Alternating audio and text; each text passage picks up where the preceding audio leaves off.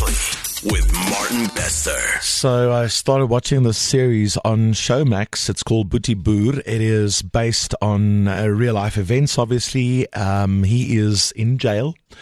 The um, series opens basically with his admission. Um, so no spoiler alert needed there. Uh, and it's horrific. Um, he has been interviewed by Professor Gerard Labuschagne, and um, we're going to ask him some more about this case and about the series. We are going to try not to be graphic, but certain parts of the conversation may not be for sensitive listeners uh, due to the subject matter. Prof, good morning. Welcome back. Good to see you. Hi, Martin. Hi, everybody. Thanks for having me. Did you, uh, did you enjoy listening to my profiling on the way in? It was it was like a little Halloween child who dressed up in a profiler costume. He's so so excited and enthusiastic. It was, it was lovely to listen to. There we go. Thank you for your thank you for your assessment.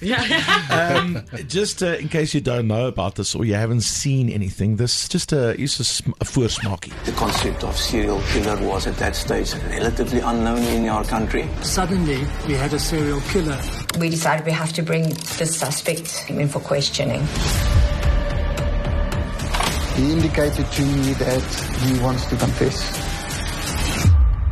Yeah, so this series is based on the story about um, Stewart Boetie Boer Wilken, and this happened in Port Elizabeth. I must just tell you that watching this is quite haunting for me because I was in PE in the 90s at the time, uh, working in radio, amongst other things, and I obviously understand a lot of the references, the geography and stuff. Uh, I, Brett Atkins, uh, the, the series opens with him. He used to be a journalist at the Herald. Uh, was also my producer on my morning show there.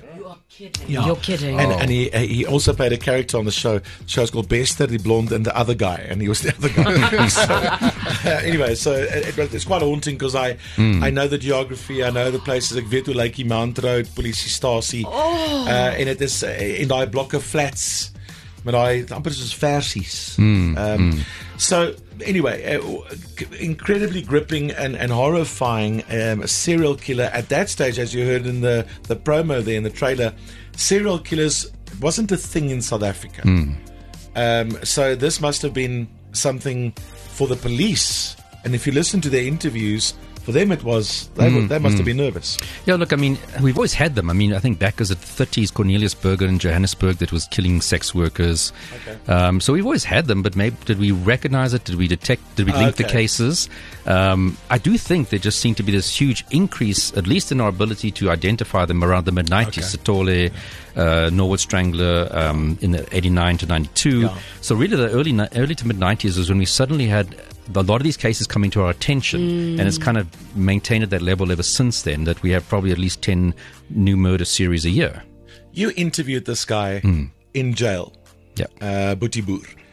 But I think it's only fair that we give you the lowdown on the story, right? So Yeah, that you please. can understand what what we are dealing with here. This guy, uh, as a child, um, their parents came from I think it's KZN, moved to Port Elizabeth. Am I right?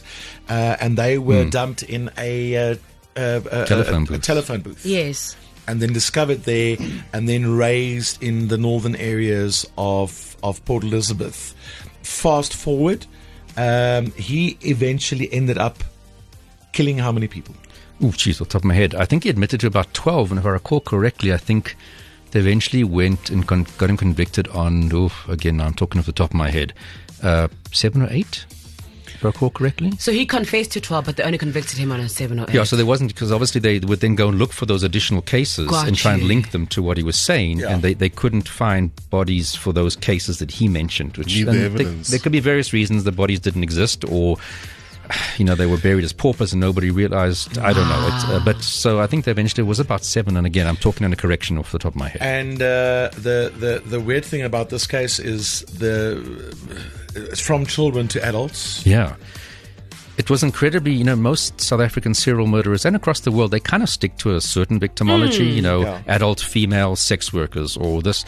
And that's just part of that fantasy of why they're doing it. But Yeah. he had such a wide range from, you know, street boys, street children who were boys, to, um, you know, adult sex workers, to his own daughter, to his ex girlfriend's son, um, and just I guess, all the kinds of people he was angry with. With you know, for the children, he was angry at God because he was abused horribly, and God didn't look after him when he was a kid. So he's going to show God and get revenge against God by doing what happened to him to some degree. And then with the adult sex workers, it was kind of his anger towards his previous adult relationships who he said the woman treated him badly and in his words were you know we accused them of being sex workers um, so it was kind of like everybody he was just angry with and then with his own child he kind of said well that was he, be- he started to realize someone was molesting her and he didn't want her to go through what he went through so he decided that well the best option there is to actually just put her out of her misery that's what he says now whether that was, was the real say, reason yeah. No, of course. So. Um, he tries to ju- basically he tried or tries to justify hmm. every single murder. Yeah, yeah. So we have what they verbalize as their reason, but is that even maybe even for them that's just how they're trying to figure it out? We don't really know if that obviously is the reason. Yeah, and and and he confessed to all of this in the police office, Yeah, in the detectives' offices. They started interviewing him, and and I'm not gonna, I don't want to spoil that part for you, but I get chills thinking about it. The way he confessed it. Mm. And what he did in that moment is, ugh, it is just, it gives, honestly, And- gives me. And that's having thrills. again those really good, competent police. I think it was Marlene Berger and Shuri Creer from the Child Protection Unit who first first were looking for a missing person. Yes. Then realized there's something more concerning. Yeah. Then Made the brought Derek connection. Norsworthy, who was from the murder and robbery unit, and Derek had been trained Mm. in serial murder investigation by Robert Ressler, a very well-known profiler from America, who came out to help with the Sithole case and then came back to give training. So it was really a combination of detectives who who had the right kind of mind for thinking a bit broader than what's in front of them, bringing then to Derek in, and he kind of got that to confess, and then Yeah. start to mention the other cases because they didn't know that because back this was pre DNA, so we weren't having cases linked by DNA, and the victimology was so disparate that you, Okay. you wouldn't have said these must be the work of one Same, individual. So really, without that good interview um, and him telling them. Um, it would have been a very different story. That was fantastic police work. yeah, it was. It really, really was. So I don't want to. I don't want us to get too graphic, Mm. but to give you an idea. So as Professor me- mentioned there, you're talking about children, boys and girls. You're talking about adult sex workers, Mm-hmm. even his own daughter. But the, the the the nature of the crimes included obviously pedophilia. It included. Um, uh, uh, uh, uh, um, Necrophilia and a bit of cannibalism. cannibalism, Yeah.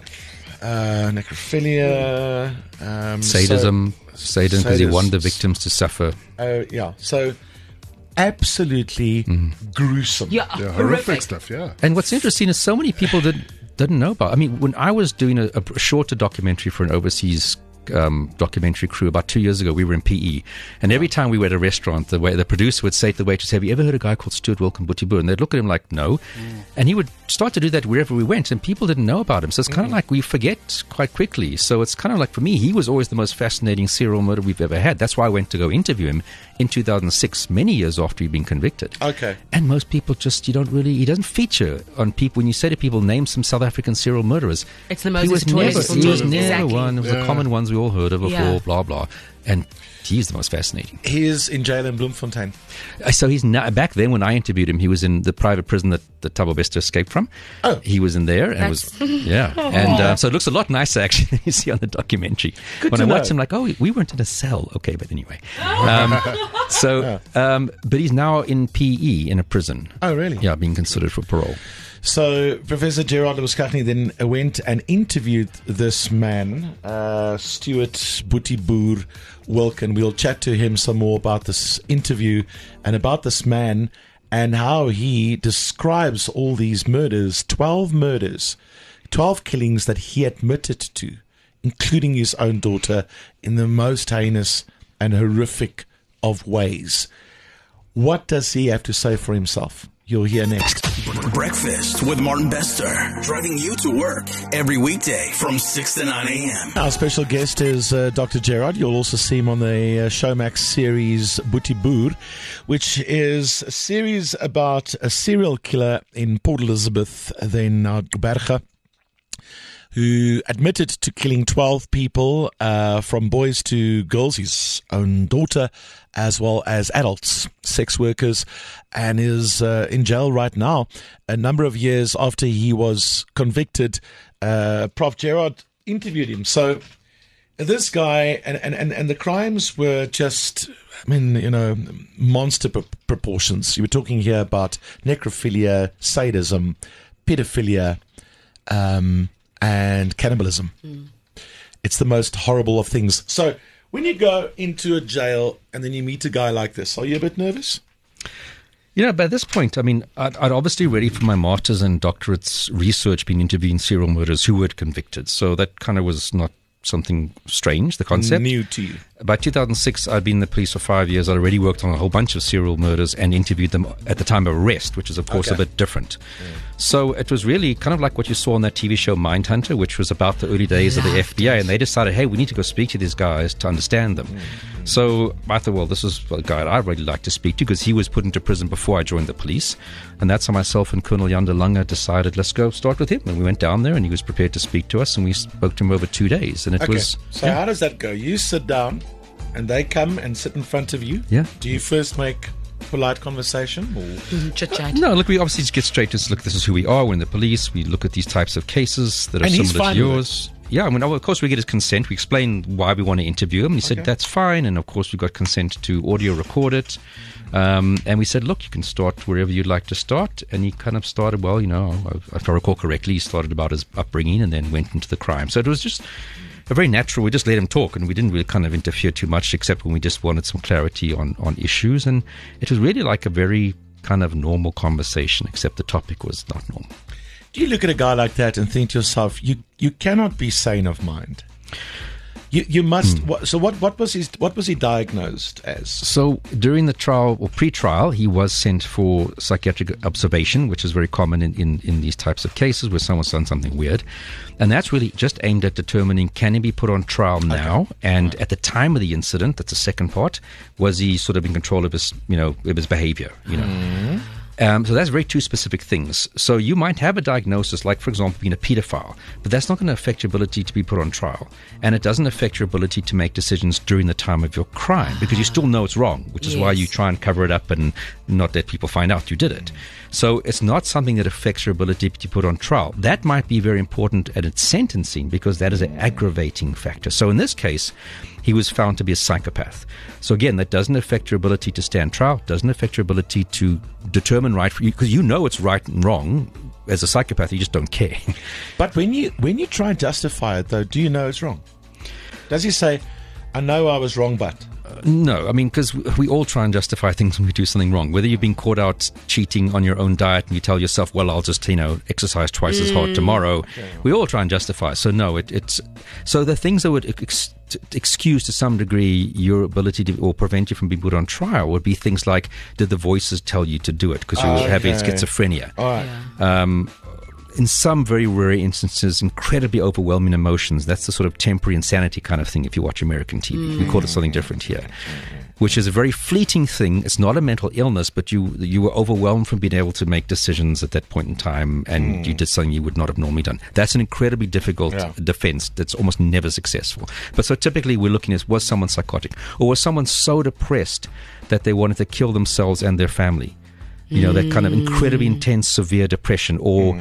Um, uh, you know postpartum depression and baby Yes. blues is what people often refer to it as The reason I'm asking this is so when a person sits in front of you who has murdered 12 people at least, including their own child, and did all those horrible things, do they come across differently to anybody else sitting there? you know i always say and i think i've said this in my books Because it's not normal. it's not normal true but for the rest of their lives they're doing all the things we all do so that's why having conversations with these people it, it's very normal because remember let's say he killed 12 people each one was an hour it's 12 hours of his life What's he doing the rest of the 99.999 recurring? He's doing the things we do badly. shop. He's doing them well. He's going to the toilet. He gets sick. He gets angry. He gets happy. He has a relationship. He gets a job that he has to go to. Gets drunk on Saturday night.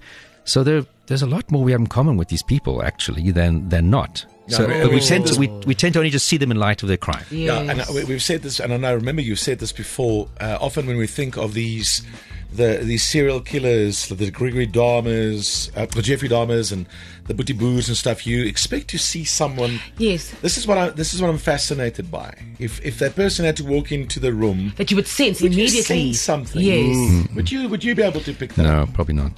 To be honest with you. That's the that's the That's That the is creepy the scary part. part, yes. Because you don't know they're living next door to They you. walk amongst us.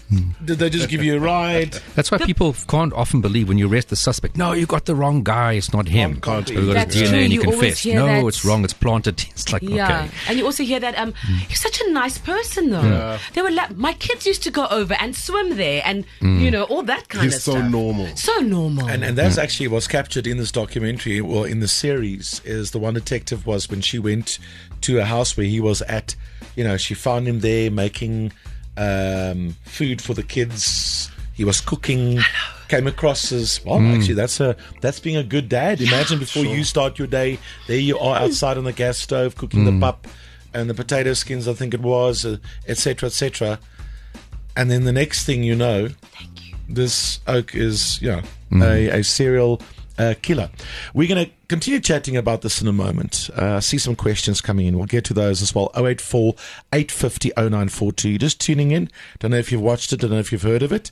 Uh, it's a Showmax series called Boetie Boer. It's about a guy called Stewart uh, Wilken. Uh, and uh, he is in jail as we speak, as uh, convicted of killing at least, well, he admitted to 12 people, including his own daughter. Breakfast with Martin Bester. 6 to 9 weekdays. Jacaranda FM.